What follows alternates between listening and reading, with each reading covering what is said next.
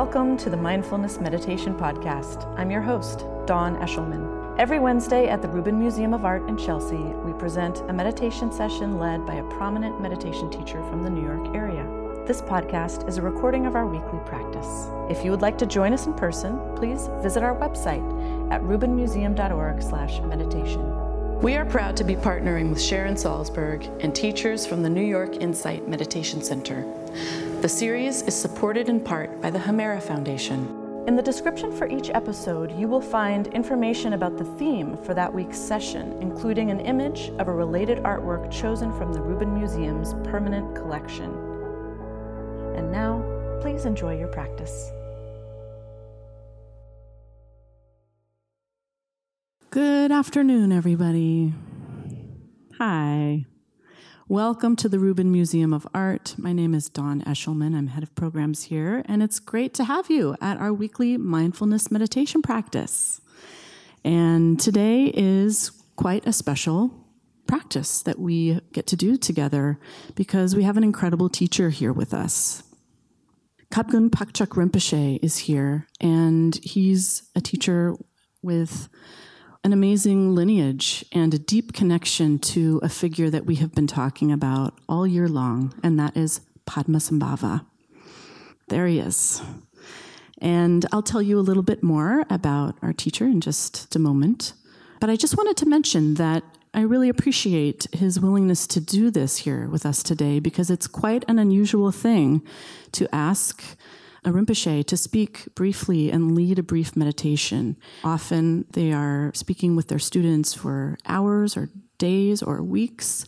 And today we're going to have this rare opportunity to just um, get a little taste.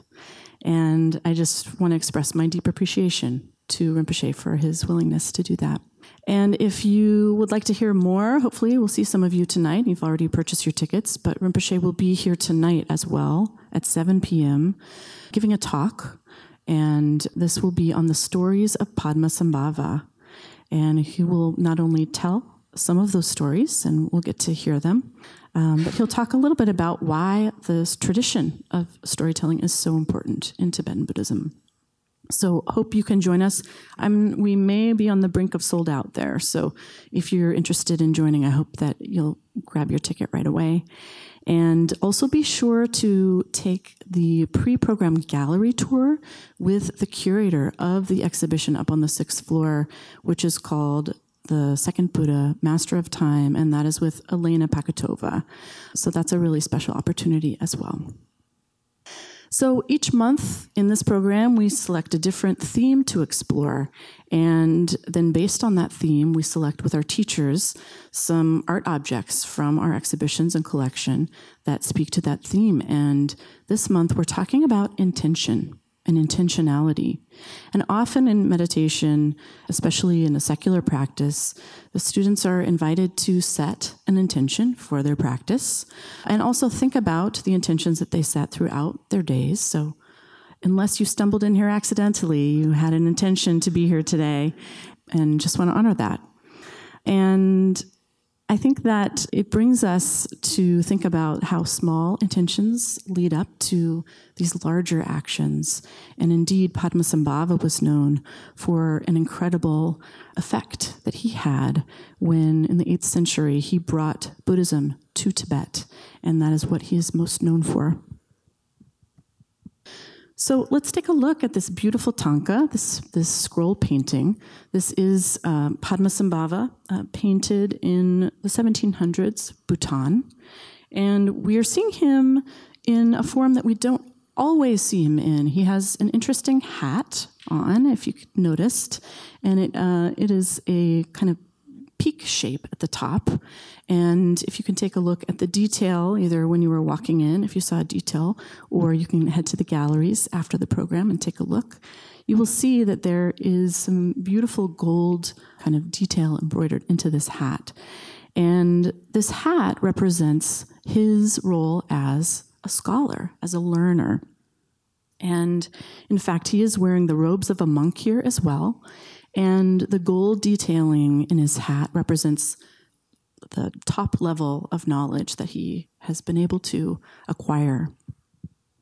In his right hand, he holds a small blue container, which represents terma. And if you've been here with us throughout the year, you know that the terma were these treasures, these teachings that Padmasambhava was able to plant for future treasure revealers to uncover, even hundreds and hundreds of years after he had gone. And this made it possible for his teachings to live on. And it is really incredible to think about also when you think of that the landscape that all of these treasures were buried in in the sky in the earth in the rocks you can also look back at the painting and remember that this painting was painted with mineral paint that was created from the rocks and also think about the intentionality of the artist the hand that created this work and the very clear intention very clear vision that this artist had in mind. Kyabgön Phakchok Rinpoche is a lineage holder of the profound treasures of Chogyur Lingpa from the Nyingma school of the early translations. He is one of the throne holders of the Riwoche Taklung Kagyu lineage, which is a lineage of great masters. And his primary root gurus are his grandfather, the late Kyabje Tulku Urgyen Rinpoche and the late Kyabje Nyoshul Khen Rinpoche. He received a traditional education from the Dzongsar Shedra in India and has been really instrumental in helping Nepali villages rebuild after the 2015 earthquake. As a yogi practitioner with a family and the responsibility of monastic institutions, he indeed he travels all around the world to do his work. Rinpoche is deeply familiar with both ways of life and practice, and we're so excited to have him here with us today. Please welcome Phakchok Rinpoche.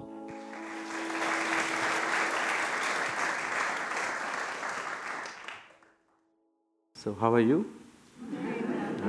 welcome. I'm already here two times, many, many years back. And today um, I have a 10 minutes to talk. So I'm going to make a very, very um, uh, short, easy. I think many of you uh, already doing meditation. Can be uh, some of you not doing much meditation, but do time to time. And uh, some of you completely new. So for that reason, what I did is uh, I put a plain plate so after you go back, you can actually carry back what I actually talk about. So because of today, this month is focused towards intention. For me, intention is uh, the light, the begin.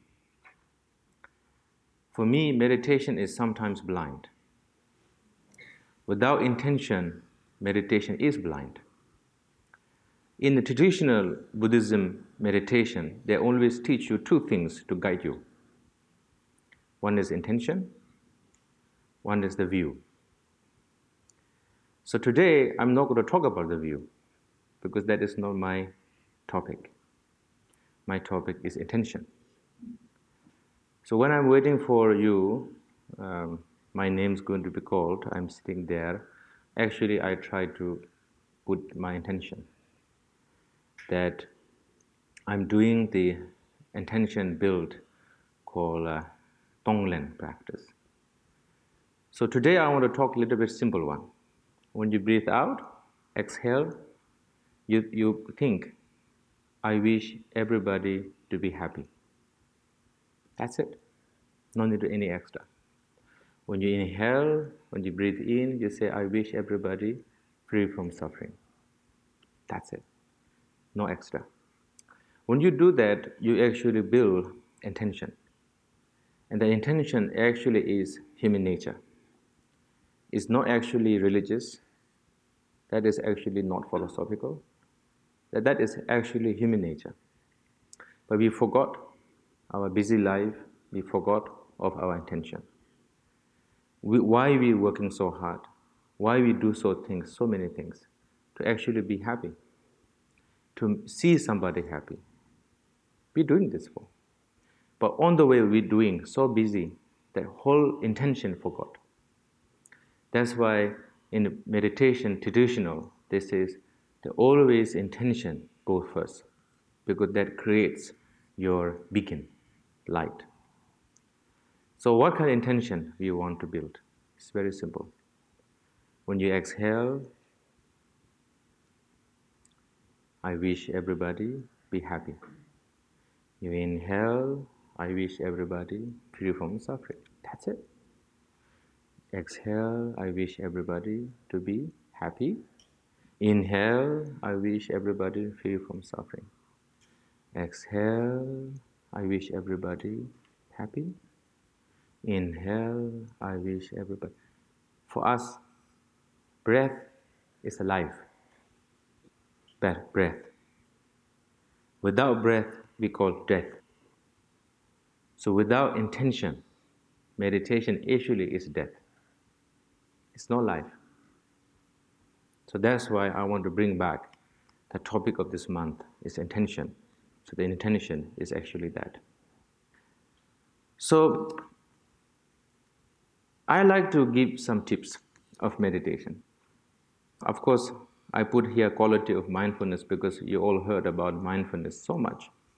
And they, mean, they, mean, they have many unimaginable teachers in America who put so much effort to bring mindfulness into your life and a secular life. I think it's very terrific thing they did. Because meditation actually to benefit the people. The whole intention to do with the meditation is to benefit, is nothing else than that. So that's why I just give a few um, tips there. First, in meditation, is two things. Please do meditation every day, very short. Don't do completely stop. Just do two minutes, you cannot make it. And you're really so busy, you cannot do it in the office and whatever, you feel difficult. Go in the toilet and meditate for three minutes. You know? That is number one. Don't stop. Second, don't attach to the result, the results. When I saw a Time magazine, mindfulness or meditation makes your stress release, look younger, you know, wrinkles goes away, all that. I know it's very nice. I think so. I agree, a little bit. But I don't. I don't think so. Meditative people who have no wrinkles. I don't. I never seen that. I'm being very truthful. So, but when I saw that, it's very nice because it's encouraging the people to meditate in mindfulness. But the when you don't tell them, don't attach to the result, what happens is they go into the similar emotion issue that goes up, excitement, doing every day, and falls down, not doing nothing, and you forgot about it completely. And traditional meditation masters they really concerned about that sharp edge up going up and falling down that's what they always teaches don't attach to the result. So i have one word for that. I say great master attitude. This is how i call great master attitude. What does means you meditate. You see a great experiences. You just bow. That's it. Then you meditate next day. Bad experiences. Again, bow. The key is you not react with the experiences. You just keep doing, keep going on. That is the, my tip for you. The first tip, don't stop. Second tip, great, great master attitude. Don't attach to experience. Don't stop, don't attach. That's it. That is my tip. So now I have four minutes. mindfulness. And my mindfulness teacher is here. She told me, start, stop 20 minutes, 120. Meditate until 40. Two questions, finish. Yes.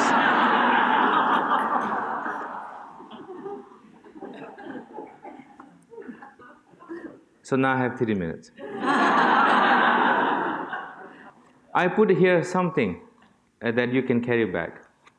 I put here something that you can carry back that is mindfulness, keeping the key points in the mind through the gentle reminding. So, mindfulness in the Tibetan word, I did not put here because it's going to be confusing for you, but basically reminding. Mindfulness for actually means reminding, don't forget. Mm-hmm. Then they call seeing clearly without uh, being over emotional. Meaning you see things, you do things, you behave, but don't react too much, too fast. Preparing yourself to be more stable. So you know that you're not going to be stable in that situations. You remind yourself, okay, that lousy man or lousy situation going to come, I should prepare. Imagine you need to go to see a doctor. Then, like me, I go to see a doctor. I have blood pressure. See, you do, do you really believe that? Because I'm fat. Now I lose weight. I don't eat food much, so put down weight. So I, I prepare whenever I go see doctor. Oh yeah, I know what, what he going to say. He's going to threaten me. You have blood pressure, you're going to have stroke soon, and you're going to have attack soon, you're going to die right now. so I prepare myself. So when I see doctor, I don't very, very, I don't feel shock. Preparing is the key to be strength. Not preparing that is the weakness. That's why I put it down there. Mindfulness can use for happiness. We all want happiness. What does mean happiness? Meaning not comparing. Don't compare too much. Oh, yesterday is good time, not today. Don't do comparing. You're happy. Compassion meaning not judging others. You really want to have compassion? Don't judge others. Just have compassion. Don't count too many things. Dignity. Now, for the dignity is very important for me. So now, when you look at Guru Rinpoche, Guru Padma Sambhava, what he really brought to Tibet, you tell me, you ask me the question, I'm going to say dignity. The Vajrayana actually means dignity. Okay? That's why I say dignity. What does it mean? Meaning not judging yourself. So this is the something that you can carry back. This one. So what are my tips is very simple. Don't stop. Don't attach to your experience. What is meditation today? Exhale, I wish everybody happy. Inhale, I wish everybody free from suffering. That is the meditation for today. We do this for 10 minutes. Okay? So my time is up.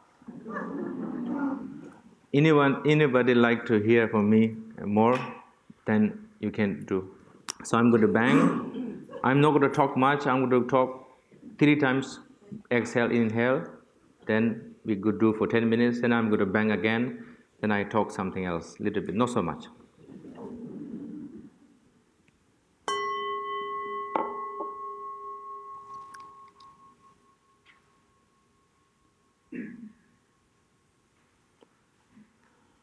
Exhale, thinking I wish everybody happy. Inhale, I wish everybody free from suffering. Exhale, wish happiness. Inhale, free from suffering. Exhale, wishing happiness. Inhale, free from suffering.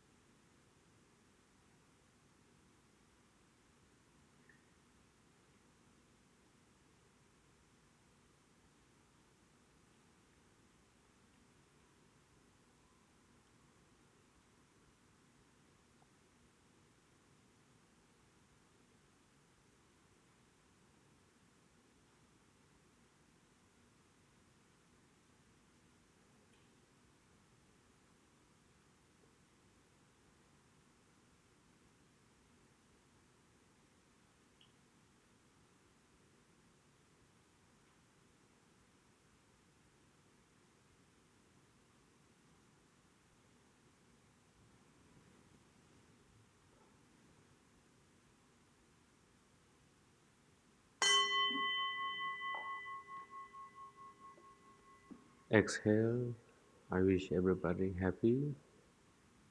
Inhale, I wish everybody to free from suffering. Exhale, I wish everybody happy. Inhale, I wish everybody free from suffering. Exhale, I wish everybody happy. Inhale, I wish everybody free from suffering.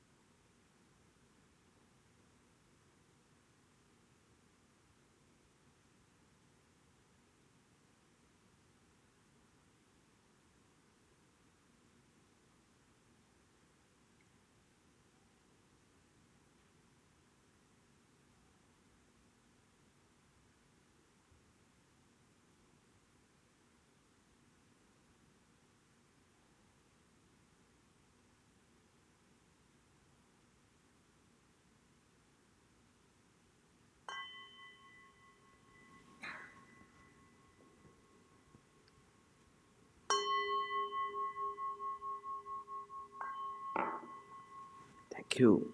Bye bye. See you. Take care. Wish you happiness.